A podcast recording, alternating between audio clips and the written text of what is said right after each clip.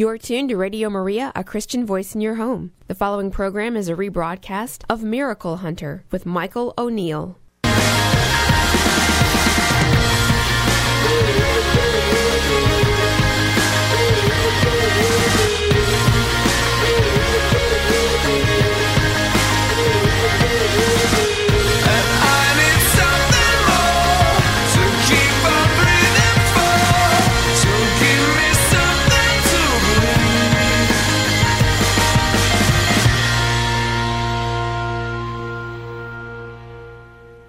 Welcome to the Miracle Hunter, where it doesn't matter if you're a believer or a skeptic, it's always worth the hunt. My name is Michael O'Neill. I am the Miracle Hunter and the creator of the website Miracle Hunter dot com. I'll be your host for the next hour as we continue our weekly exploration of the world of miracles. Today's program should be a great one, should be very interesting. Um, we'll be talking today about the Holy House of Mary in Ephesus, Turkey. Catholic pilgrims visit this house based on the belief that the Virgin Mary was taken to this stone house by Saint John and lived there until her Assumption. The shrine has merited several papal apostolic blessings and visits from a number of popes, the earliest pilgrimage coming from Pope Leo the thirteenth in eighteen ninety-six, and most recently in two thousand six by Pope Benedict the sixteenth. The really fascinating story uh, is how the house was discovered in the first place. Uh, it was sort of a miraculous following of a roadmap of sorts provided by the visions of a mystic, and how they know with great probability that this is truly the house where Mary lived. Amazing. I'll be interviewing Erin von Uffel, the promoter of the beatification cause of Sister Marie de Mandat-Grancy. She was involved in the discovery of the Holy House. Later in the program, we'll talk with Father Michael Sparough, who leads retreats and pilgrimages, including an upcoming trip to Ephesus, Turkey, to see the House of Mary. Should be a great program. And, of course, in just a bit, we'll be asking you a trivia question, so get your pens and paper ready. Later in the show, we'll be talking more about how Our Lady is honored around the world on today, February fourth, in our segment, three sixty-five Days with Mary. More information on this project can be found at three sixty-five days with mary dot com or on Facebook, three sixty-five Days with Mary. Now, this week in Miracle News, uh, just a real brief update on Medjugorje, the famous apparitions in Bosnia-Herzegovina happening since nineteen eighty-one. Uh, the Congregation for the Doctrine of the Faith, the C D F, is in the process of setting up a plenary meeting to discuss the report of the commission that just recently ended. Now, there's no news on just when that meeting will take place, and of course, it's all just speculation about what they will determine. But just wanted to keep you informed of the latest updates there. And I'm going to skip over the news of that strange Indiana case uh, with reports coming out about Latoya Ammons and her act, uh, exorcism. Uh, there's plenty of news outlets covering that news story, um, but we'll certainly keep tracking that one. It's a strange one. Um And I'll just briefly mention another story. Uh, John Paul the Second, uh, you may have read that a relic of his was stolen in Italy. It was his blood-stained cassock uh, fragment uh, from the assassination attempt on his life uh, that was stolen about a week ago and was just recovered by the police along with the reliquary, which had been found a day earlier. So that relic is recovered. Um, but one story that I really found fascinating, maybe it's not miraculous, but it's, it's pretty interesting. Uh, there's this report uh, coming out of Tramon, Italy, where there were these giant runaway boulders the size of small buildings that came crashing into that town. Uh, miraculously, no one was injured, uh, despite many boulders rolling through and crushing everything in its path. But maybe the most interesting piece of information was that uh, one of these boulders steamrolled a farmhouse, and I guess in the battle of farmhouse versus rock as big as farmhouse, the rock always wins. But uh, this boulder had rolled down the mountain hundreds or thousands of feet, only to stop a few feet short of demolishing the living quarters of the Servite Order that lived there. Maybe that's a miracle, maybe not. But you can check out the video on YouTube that has over half a million views already. To keep up to date with the latest in miracle news, please visit Miracle Hunter dot com and sign up for our newsletter.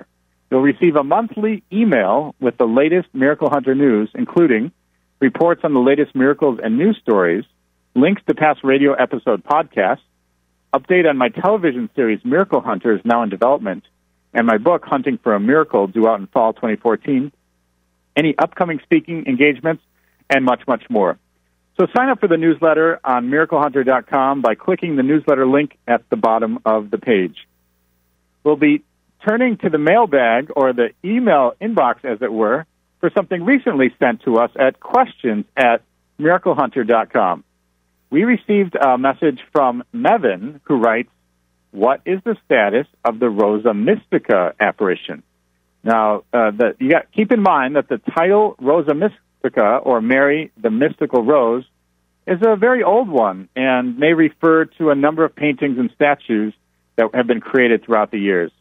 But when people talk about the Rosa Mystica apparitions, they would be referring to a series of visions during the years nineteen forty-seven to nineteen sixty-six that were allegedly experienced by Pierina Gilli. She was a thirty-six-year-old woman from Montechiari in northern Italy. Uh, she died uh, when she was seventy-nine years old, but had the apparition starting when she was thirty-six. Now, she's mainly known as uh, the seer of the Virgin Mary, also having experienced visions of Jesus himself.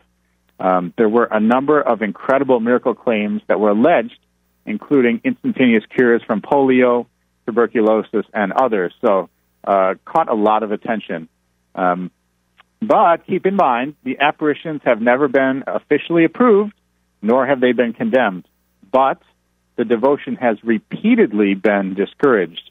There have been five pronouncements uh, that have been made over the course of several decades by the Church, uh, the Diocese of Brescia.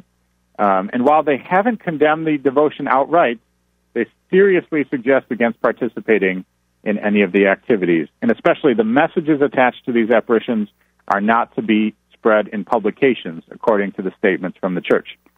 Uh, Bishop uh, Giulio Sanguinetti, he uh, appointed in the year two thousand one, and it still remains in effect, uh, this Monsignor Piero Bonstelli. He's the director of the liturgical office of the Diocesan Curia. He set him up as the presider of a committee that keeps track of this particular devotion and the activities of the pilgrims who come to Montechiari. So he would be the one releasing a new statement if the Church's position changed on that. So, again, the Church heavily discourages this devotion to Rosa Mystica. So thank you, Mevin, for your great question. Send the Miracle Hunter a question by emailing questions at Miracle Hunter dot com. Now it's time for Catholic Pub Trivia. Each week I'll be asking a trivia question and giving out a prize for a caller that gets the right answer. This week we'll be giving away a framed image of a piece of artwork entitled The Faces of Mary. It's a photo mosaic of over one hundred images of Our Lady from around the world that forms a large, beautiful picture of the Madonna and Child. You can really see it clearly when you step back. And trivia questions are generously provided by Catholic Pub Trivia. It's an organization that partners with Catholic parishes, schools, or religious organizations to host trivia night fundraisers at local establishments. For those listeners in the Chicago area, one such event that's coming up on February fifteenth at six p.m., hosted by Saint Mary of Perpetual Help Church in Chicago. It's a fifteen dollars admission, which includes a pasta dinner, prizes for winners, and more information can be found at Saint Mary of Perpetual Help dot com or Catholic Pub Trivia dot com. For more information on Catholic Pub Trivia or to organize an event in your area, please visit Catholic Pub Trivia dot com. And we always try to keep the questions of the show related to the theme of the day's program. Now, today we're going to be discussing the Holy House of Mary. So here is the question. Which Marian prayer, named after the legendary location of the house of the Virgin Mary, contains many of her formal and informal titles? Again, which Marian prayer, named after the legendary location of the House of the Virgin Mary, contains many of her formal and informal titles? And we will reveal the winner later in the program. For more information on Catholic Pub Trivia or to organize an event in your area, please visit Catholic Pub Trivia dot com. This is Michael O'Neill, and you are listening to the Miracle Hunter Radio Show. And for more information on the program or my research on miracles, please visit Miracle Hunter dot com. Each week, we'll be doing a segment entitled three sixty-five Days with Mary. Now, for each and every day of the year, somewhere in the world, there's a Marian title, feast, or commemoration of an apparition or other miraculous event being celebrated. It never ceases to amaze me how much the world loves the Mother of God and honors her throughout the year. All the dates with their feasts are collected into one resource, and that's called three sixty-five Days with Mary.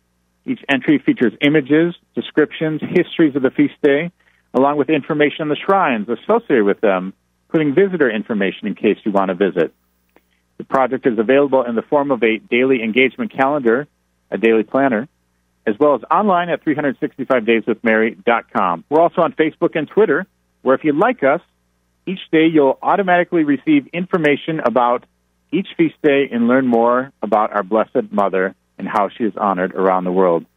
So be sure to like three sixty-five Days with Mary on Facebook and visit the website three sixty-five days with mary dot com to see the project.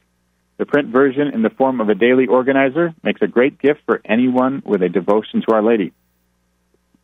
Now, today's commemoration is that of the Madonna del Fuoco, Our Lady of the Fire, in Forli, uh, Romana, Italy. Um, so the story goes like this. During the night of February third, uh, going into the February fourth, in the year fourteen twenty-eight, a great fire broke out in a school in Forli and burned for several days. The gathered townspeople were astonished to find that despite all the fire and all the rubble, they found a woodcut of the Virgin and Child, which had uh, been a source of great devotion for the students there. Uh, by order of the city governor and the papal legate, the miraculous picture was moved to the cathedral the following Sunday. In sixteen thirty-six, a beautiful marble chapel was dedicated to Our Lady of the Fire in the cathedral's left aisle. And throughout the region, her image was often reproduced on doorways and carts to protect against fire. The Madonna of Fire is the patron of Forli, where her feast lasts from February fourth to the nearest Sunday. The city is covered with yellow acacias as reminiscent of the fire, flowers everywhere. And street vendors in the piazzas sell loaves of sweet bread, Madonna del Fuoco bread, baked with anise and raisins. And that was today's feast, Madonna del Fuoco, Our Lady of the Fire, from Forli, Italy. Be sure to visit the project, three sixty-five Days with Mary, on Facebook and online at three sixty-five days with mary dot com to find out more about Our Lady of the Fire or any of the hundreds of other Marian devotions celebrated around the world.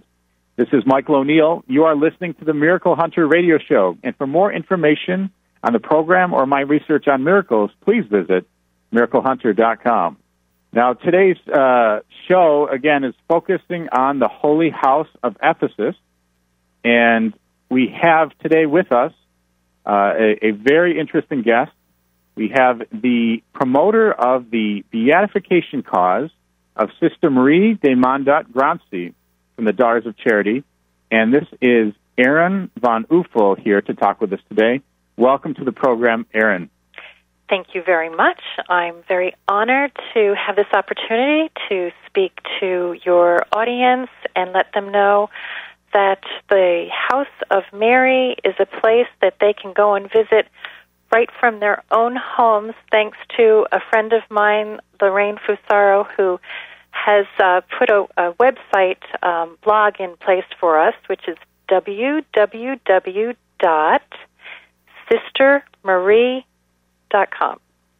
And uh, if they want, they can even go to the site while we're speaking about Mary's House and take a virtual tour.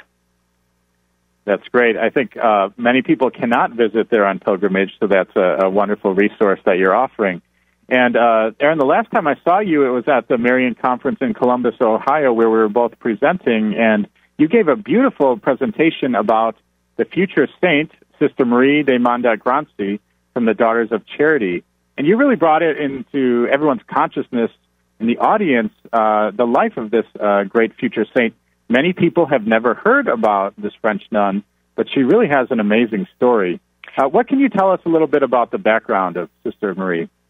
Well, Sister Marie was born in eighteen thirty-seven, September thirteenth of eighteen thirty-seven, in a French chateau castle. and she was one of six children. She had a long line of very holy, noble people in her background. You already know some of the saints in the family. Saint Bernard of Clairvaux, uh, who uh, is most renowned for the Memorare, is one of them. They had uh, Saint Hugh, Saint Reynard, uh, many ancient popes uh, that were connected uh, to the time period of the French popes, uh, Pope Clement the eleventh and Gregory the sixth, and um, she was a a very, very incredible young uh, girl who from early on it was evident that she had such love and devotion to Jesus and the Holy Sacrament. Having their own castle, they had a beautiful chapel inside the house. And they also had a huge collegiate chapel, which was on the property where everyone in her village would come on Sundays. And from her notebooks, we have found out that she would, as um, as young as three and four years old, leave her castle to go out and do little deeds for the poor and the sick. And it just increased as her age grew. And at the age of twenty, she found that she wanted to join the Daughters of Charity, which were in the area. Most of the people who lived in the countryside also had a townhouse in Paris. So when she would go there for half of the year, she would go and observe these beautiful women who were dedicating themselves to the poor and the sick. So she was being called. She surprised her family by announcing that she wanted to become one of the Daughters of Charity, and they were very disappointed because they thought, well, she was such a fine catch and they were such a noble family that she would be placed in one of the high courts in Europe. But we know that uh, she truly did become royal because she became married to the, the King of Kings, our, our Jesus. And um, she started off in orphanages and um, and being a nurse and a pharmacist. She was a teacher. She had the greatest personality where the children that were around her wouldn't want to leave her side. She treated these children as living tabernacles um, where she wanted them to have Jesus living inside of them. So she was very good at developing their souls. She had wonderful words of wisdom to uh, encourage them to think about Jesus and Mary during their day, to offer all of their little acts of play and work and even reading or sewing. She um, was, as one person said to me yesterday, uh, she's, she was like a, a Mother Teresa of that day. She just put her hands on everything that she possibly could for the glory of God. And um, and it wasn't until later in her life, at the age of forty-nine, after she did many, many wonderful, uh, virtuous things, that the Holy Spirit was then giving her the vocation to go to another land and to find the house that the Blessed Virgin Mary spent the last nine years of her life. And From she had actually read of the book on the visions of Anne Catherine Emmerich, who was a German mystic, bedridden in Germany, who uh, was given the greatest graces to be able to see the past, the present, and the future. And she had a German poet, Clemens Brentano, as her scribe, and he wrote down all of these visions.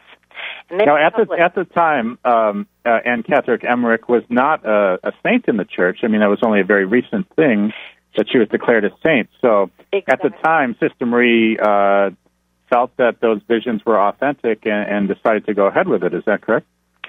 Well, because it was uh, one of the best-selling books of the time in France, and as she was reading it, the promptings from the Holy Spirit. Also, when, when the Holy Spirit calls someone to do something, he lines things up, provides the graces in order for someone to, to a free will, go forward to do God's work.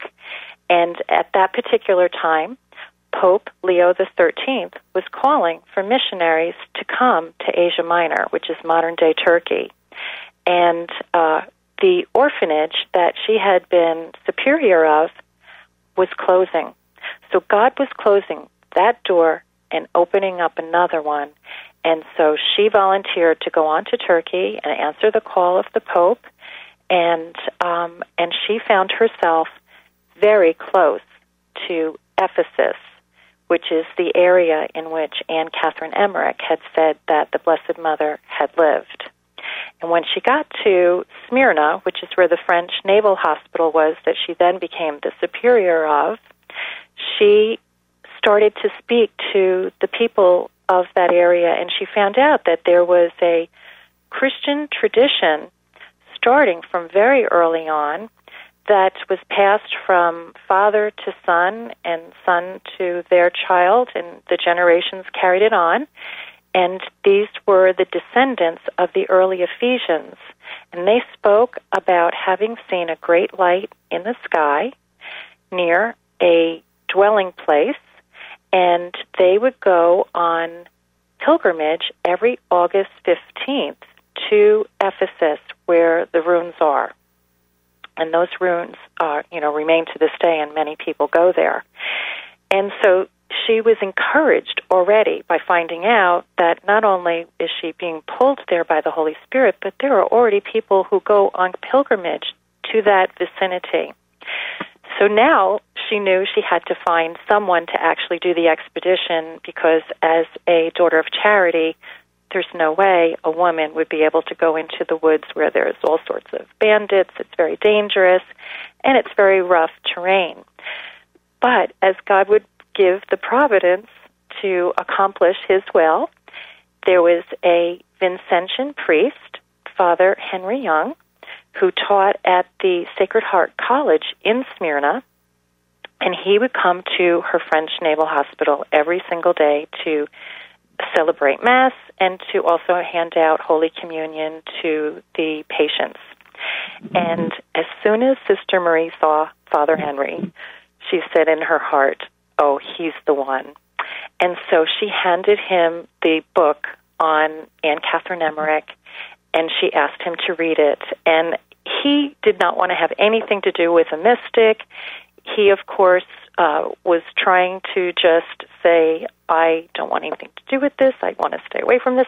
But Sister Marie, when she knew that there was something that she needed to do for God, she was very persistent, and she was very charismatic, and she was very gracious, and she would just say, "I will send you the book. Just promise me that you'll open it and you'll just look at it." And so she had already seen the site and talked to the people and verified that it was there before she was presenting the book to him. The site had not been found, but oh. because they knew that um, uh, when when when Mary and John left Jerusalem because of the religious persecution right after the stoning of Saint Stephen and the beheading of Saint James, they went to Ephesus, which was religiously tolerant. There were other Jewish and Christian settlers and family members of Mary and friends that were already living in the hills of Ephesus. And Saint John went on to build a stone house, first one ever made in the shape of a cross, so that he would be able to preserve and take care of Mary, as it was told from the cross from Jesus in John nineteen, "Behold your mother, mother, behold your son." So he was taking care of this very precious, sacred woman who now was the mother of all of us, the mother of our church. And uh, so in the year three eighty, the people of Ephesus, they were venerating Mary already because she had lived in that place, and they believed she was assumed from there. And so they created, they built a basilica of Mary. Mm-hmm. And so those are the ruins that the people were going to, but the Ephesians were going from that pilgrimage, and some of them were going on to this site, to this house, and making repairs every year, which mm. is not common knowledge. So Sister Marie knew she had to find this house, but nobody really knew where the house was. And the Ephesians, who were coming and going for so many years, they were disappearing and nobody was finding out exactly the place. So Father Young, as well as the superior of the college, Father Poulin, and some of the other priests, they wanted to prove Sister Marie was wrong, and most of all, Anne Catherine Emmerich was wrong. They mm. wanted to say that, oh, how foolish these women are, and they don't know what they're talking about, and there is no mysticism. And they decided to put an expedition together in the summer. They left on July twenty-seventh. They found the house on July twenty-ninth because Anne Catherine Emmerich, in her visions, she gave such precise details of where the house was, how many feet up. When you're standing on this part of the hill, you will see the ancient ruins of the city of Ephesus. You'll see the islands of Samos and Patmos. You'll be able to see pine trees. She describes everything with such perfection that it was a treasure map. All they had to do was follow it, and when they did, they actually did find the house, which I think the most remarkable part is that the house was above ground. Yeah, amazing. To the Holy Land, and you're going down into so many different levels before you get to where they were actually living, where because of these tremendous pine trees and the way that the uh, Aegean coast was before them, it was almost as if there were these beautiful uh, angelic wings of protection around this house. So when they did find it, and there are pictures in the um, on our site, the sister marie dot com, but there's tremendous detail of it in a book that Father Carl Schulte wrote, which you can get at w w w dot tan books dot com, and you'll be able to see the pictures of it as well. But they they saw the house, the the roof was gone. There were some portions of the walls that were missing, but mostly it was intact because of these tremendous um, devotees and early Ephesians who who really revered it and took such great care of it. So, of course, when they found the house, they get, then came back to Sister Marie, and as they're talking, they all decide they have to purchase this property. Now, the only person that would have had that kind of financial background and um, be able to pay for something like that out of the entire group was Sister Marie. Mm. What's more incredible is that the order of the Daughters of Charity, they take on vows, but in their vows, they are allowed to use whatever wealth that they personally own for the good of the Church and of God. So here, God not only called Sister Marie to her vocation, but he specifically put her into an order where it would be permitted. And so if it had been a nun of a different order uh, locating the house, perhaps she wouldn't have any money to, to fund the project. Wouldn't have been possible at all, which is, is really one of the signs of how she was chosen. And maybe because of the, the Marian devotion, you know, starting way back with um, Saint Bernard and, and so many of the other great saints in her family who loved Mary, and how it just continues. You hear about this beautiful generational grace that goes through the different family lines. And uh, so she was able to go back to France. She had to speak to the Count, uh, her father, who, of course, said, "You're going to make us the laughing stock of all Europe.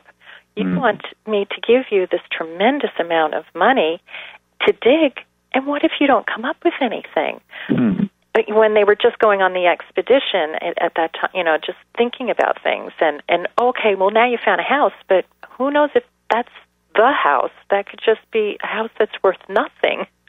Right. But because God provides, and, and, and she had that incredible personality, and uh, she was extremely tenacious, and she she really wanted to accomplish what God had put before her.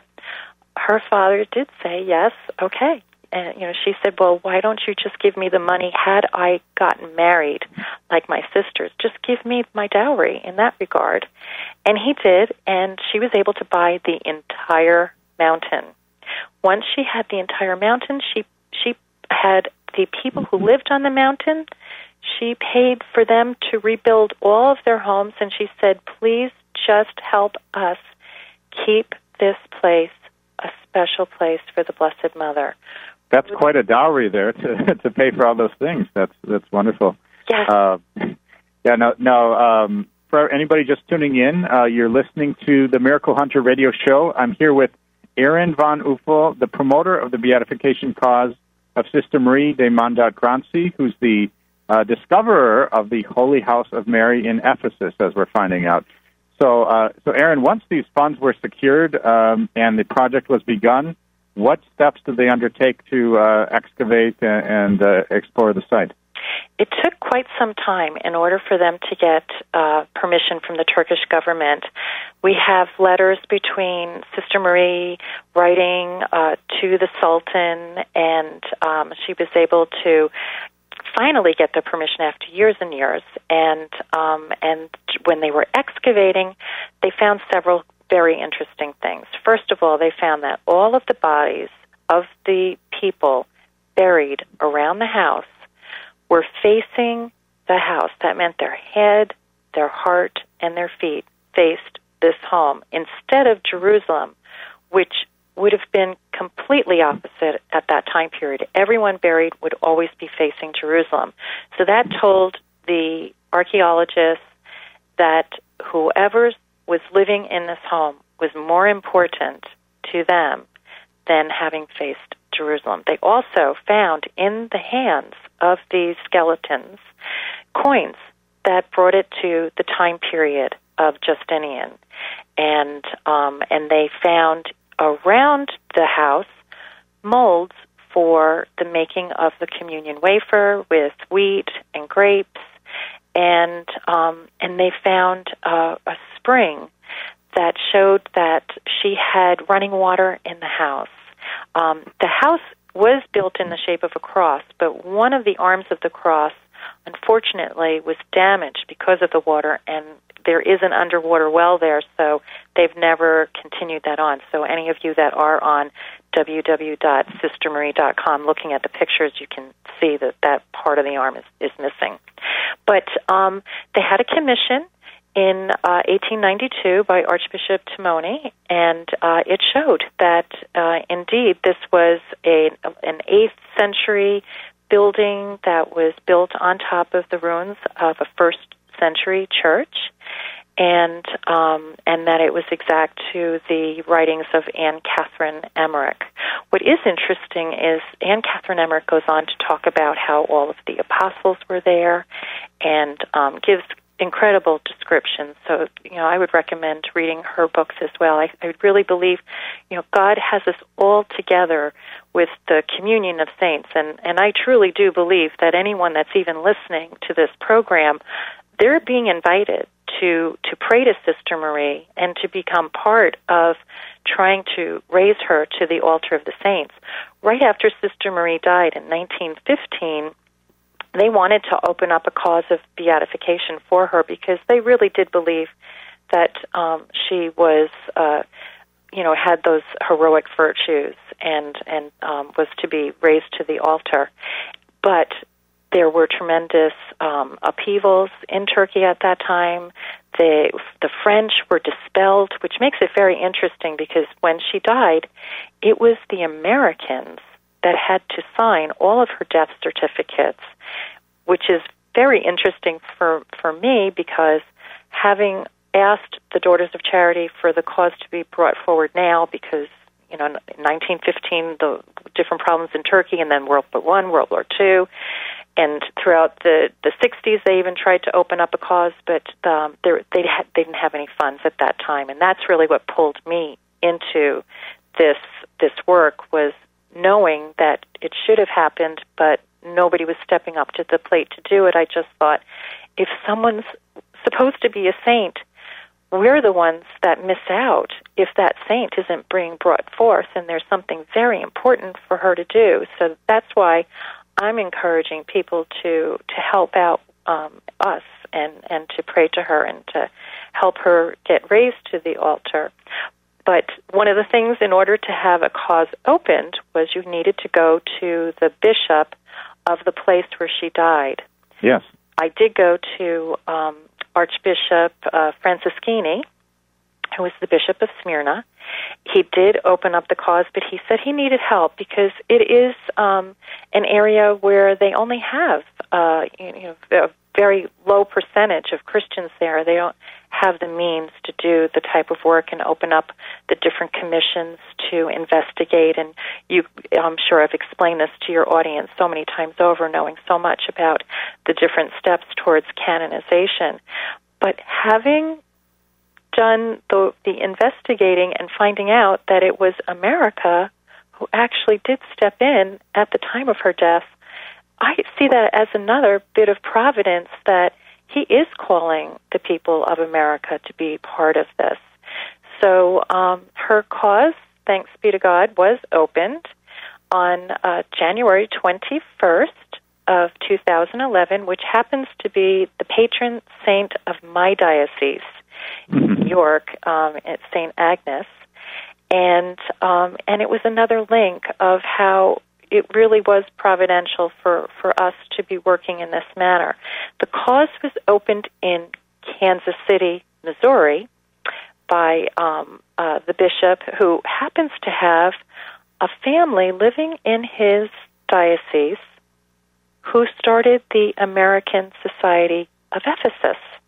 Oh, amazing. He also has an order of sisters who have started their entire um, uh, vocations based on the life of the Blessed Mother living in Ephesus, and they're building a replica at Saint Joseph, Missouri, in his diocese.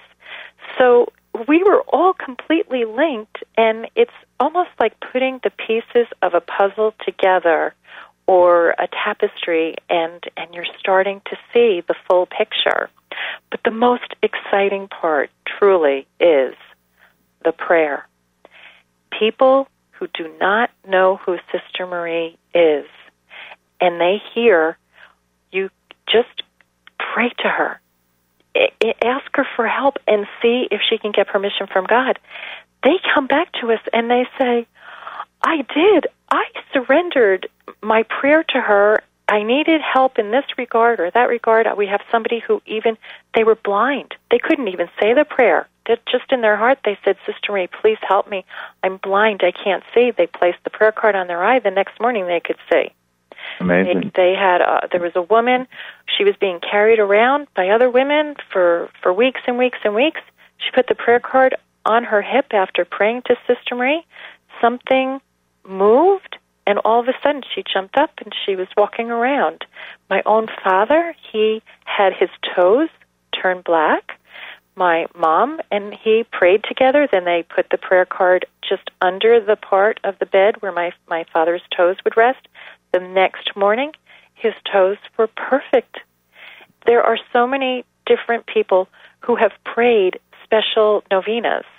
Somebody was asking for a special favor. They prayed Sister Marie's prayer every hour on the hour, and they were going to do it for nine hours.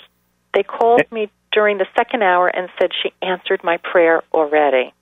Amazing. So the prayer, and, and Erin, is this is the prayer on the Sister Marie website for people to find? It's on the website. You can print it. It's also in the book, which you can get at tan books dot com. I made sure that when they were publishing the book that they had a special page that people could, um, you know, pull out and have with them. Uh, and if you go to our website, you can print it out yourself. There's also information of getting in contact with a printer in my town who um, ships them out to wherever they want, because usually people want to buy them in multiples.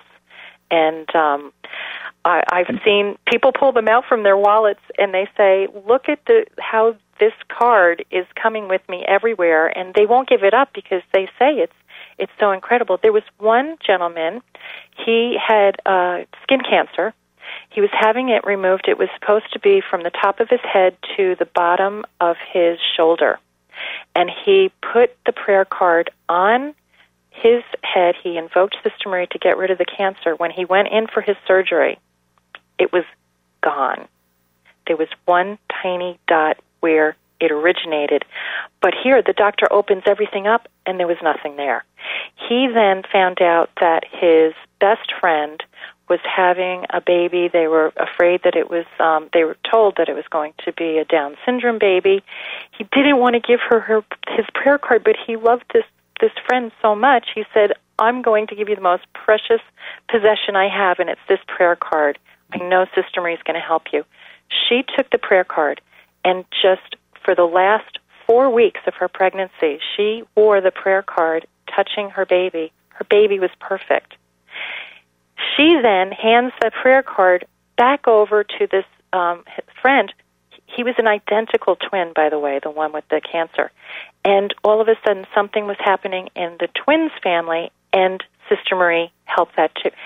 We have a direct line where we can literally see from testimony to testimony somebody who says, really, you should just pray to her because she just did this for me. And it, it just continues, and it goes forward, and it's not magic. It's only if God wants to give permission to Sister Marie to show that He is favoring her for these times, something will happen. If the answer is no, if things don't come through, Sister Marie will still be with you. She will still be praying with you, and she'll be helping you as best as she can. But she only works in union with Jesus. But something that's very incredible about Sister Marie is that there's a huge connection with her and the Muslims. And I found out about Sister Marie just prior to the September eleventh happenings in New York. And um, Sister Marie's, one of her early ancestors, was the very first person to ever translate the Quran. His name is uh, Pierre the Venerable, and that happened in eleven twenty-two. Well, Sister Marie here, she becomes the, the foundress of the House of Mary, which is a place of pilgrimage for the Muslims. The Muslims have entire verses dedicated to the Blessed Virgin Mary. That's right. When I have been to the House of Mary, you see there are more Muslims that come to this house to pray to her. And when you're inside the house, it's a, it's a home of reverence, of prayer, of silence.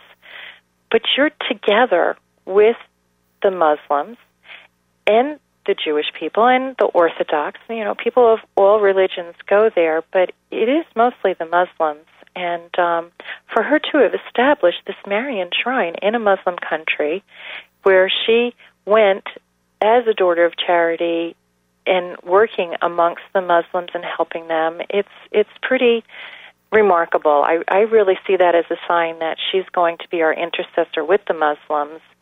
And um, the first healing that we ever heard of was from the daughter of a Muslim. That is that is a great connection and very timely in our day and age as well. So she's a, a saint from many years ago, but uh, you know her she's very relevant to today. So, uh, Erin, thank thank you so much for, for joining us today. And Uh, I just give, a, give us again where people can find out more information on Sister Marie, and if they have a, a story of a miracle, how they how they can get in touch with, with the cause for her beatification. Yes, thank you. Uh, w w w dot sister, S I S T E R, sister marie dot com, and they can get the book at tan books dot com. And September thirteenth at four thirty in Kansas City, Missouri, we will be having her closing ceremony. So if anyone would like to come and witness the closing of all of the documents that have been investigated, and um, there will be a tremendous ceremony, uh, and everything will be blessed and sealed before it goes over to the Congregation of the Saints. But we, I do encourage you all to um, to print off your own prayer cards and to um, and. Just become friends with her, because she is going to do many, many wonderful things, and she does need to have a miracle in order for her to be beatified.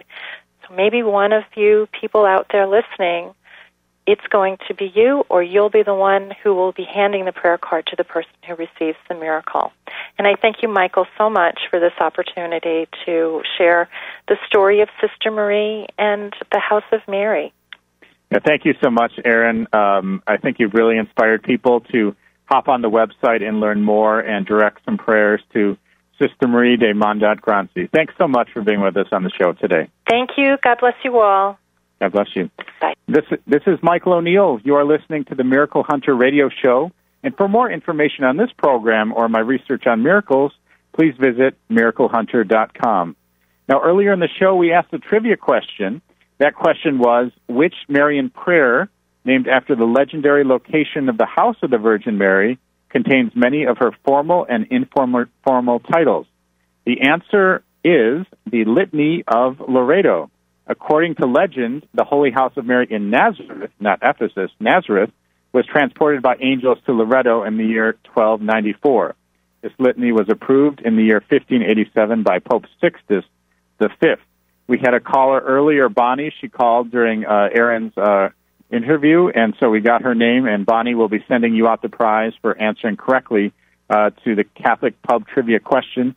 And, uh, again, if you have questions about Catholic Pub Trivia, please visit Catholic Pub Trivia dot com.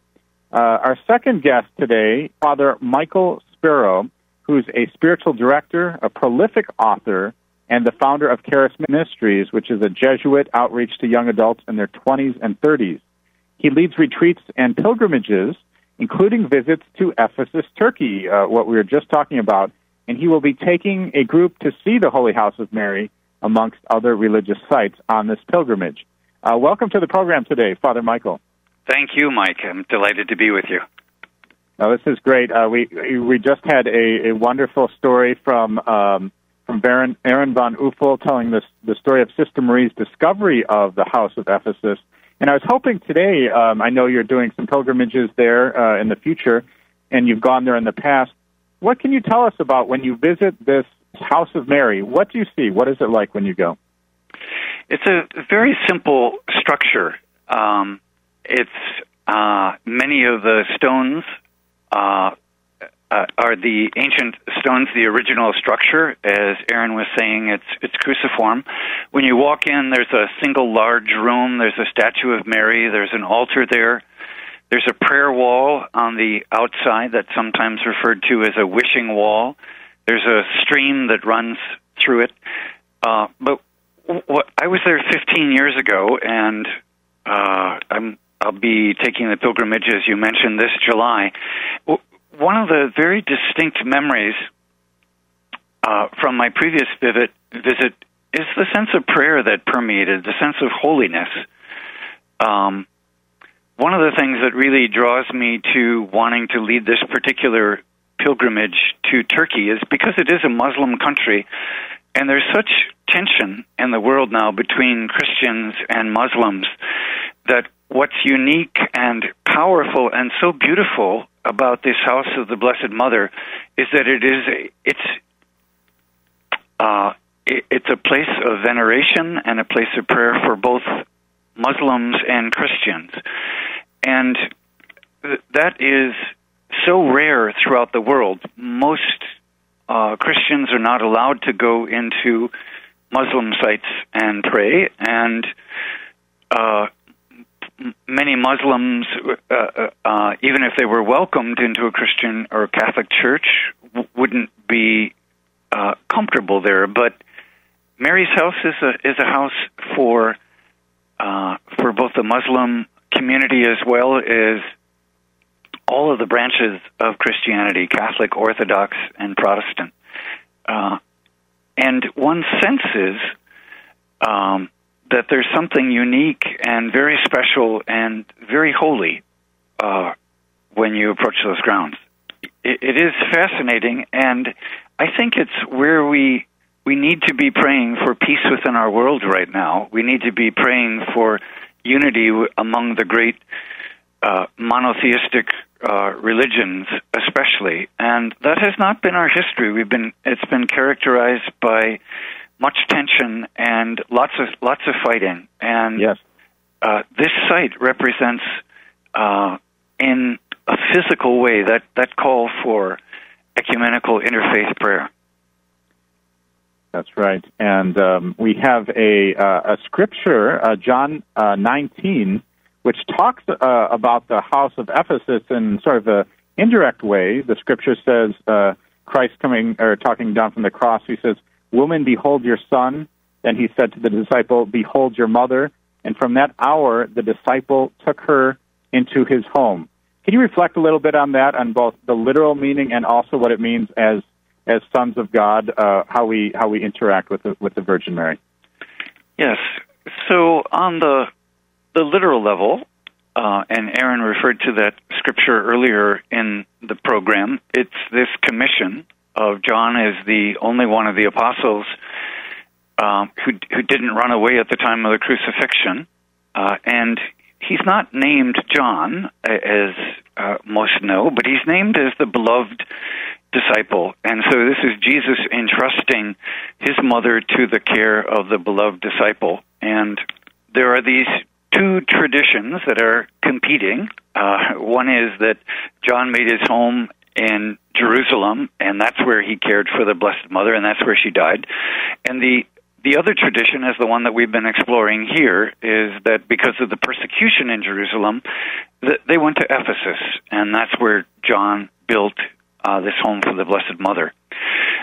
That, that's the, the literal interpretation of the text. The symbolic or mystical interpretation of the text has to do with the fact that John is not named John, he's named the beloved disciple, and scholars from Uh, the earliest times have seen in that that each one of us is called to become the beloved disciple. Each one of us is called to make a place in our home for the Blessed Mother.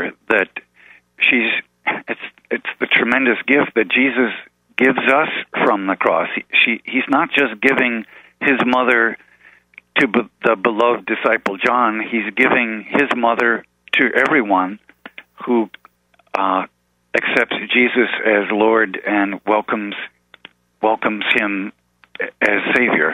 So Mary is entrusted to each one of us. Um, I think is that notion of pilgrimages, there is something very special and powerful about visiting the physical site, but that's really a preparation for the much more important pilgrimage, which is uh, building a sanctuary inside of our hearts, of allowing Mary to take us to Jesus uh, through the deep interior contemplation of prayer. Yes. Um, and, and now, uh, again, this is the Miracle Hunter Radio Show. I'm here with Father Michael Sparough, who is leading a pilgrimage to visit the Holy House of Mary in Ephesus, Turkey, for anyone just tuning in at the end of the hour here. Father Michael, what can you tell us about the pilgrimage as far as how do we find out more, who can sign up, uh, when the pilgrimage is leaving, when it's coming back? Uh, how, where, where do we find out more? Yes. We're um, leaving uh, this summer on July ninth, and we'll be coming back on July twentieth. Uh, you could. The easiest way is to shoot me an email. My last name is pronounced like the bird, but it uh, is spelled with one R, and it's an English spelling. That's S P A R O U G H at A O L dot com. Uh, S P A Rough, S P A R O U G H at A O L dot com. Uh, and if any of the listeners would be interested in joining us, we'd, we'd love to have them come along. There's still plenty of room, uh, July ninth to the uh, twentieth.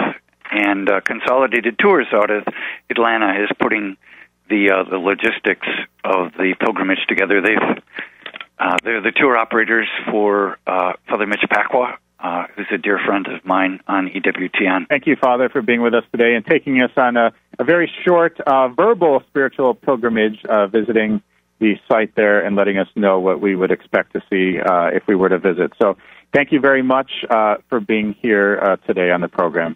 Thank you, Mike. Appreciate the invitation. And that was Father Michael Sparough. Uh, he was a spiritual director, prolific author, and founder of Charis Ministries, and he will be leading a pilgrimage to Ephesus to visit the House of Mary. Uh, that's in July. And again, he said that he can be reached at Sparough, S P A R O G H, at A O L dot com for more information on joining that pilgrimage. And that's all the time we have for today. I'd like to thank our guests, Erin von Uffel, the promoter of the cause of Sister Marie de Mandat-Grancy, and Father Michael Sparough of Charis Ministries for joining us on the show.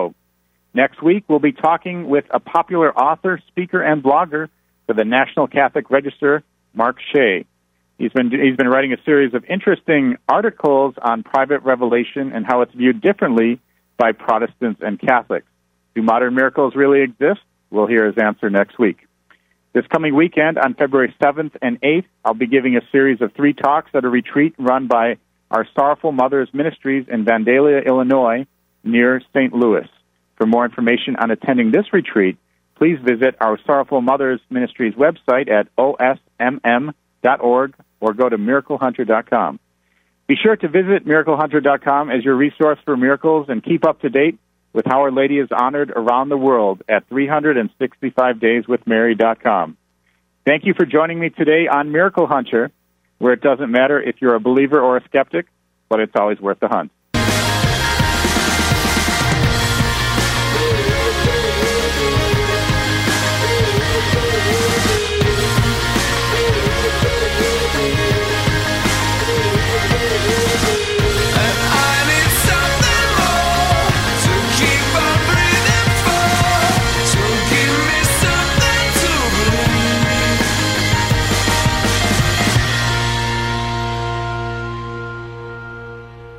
You're tuned to Radio Maria, a Christian voice in your home. The program you just heard was a rebroadcast of Miracle Hunter with Michael O'Neill.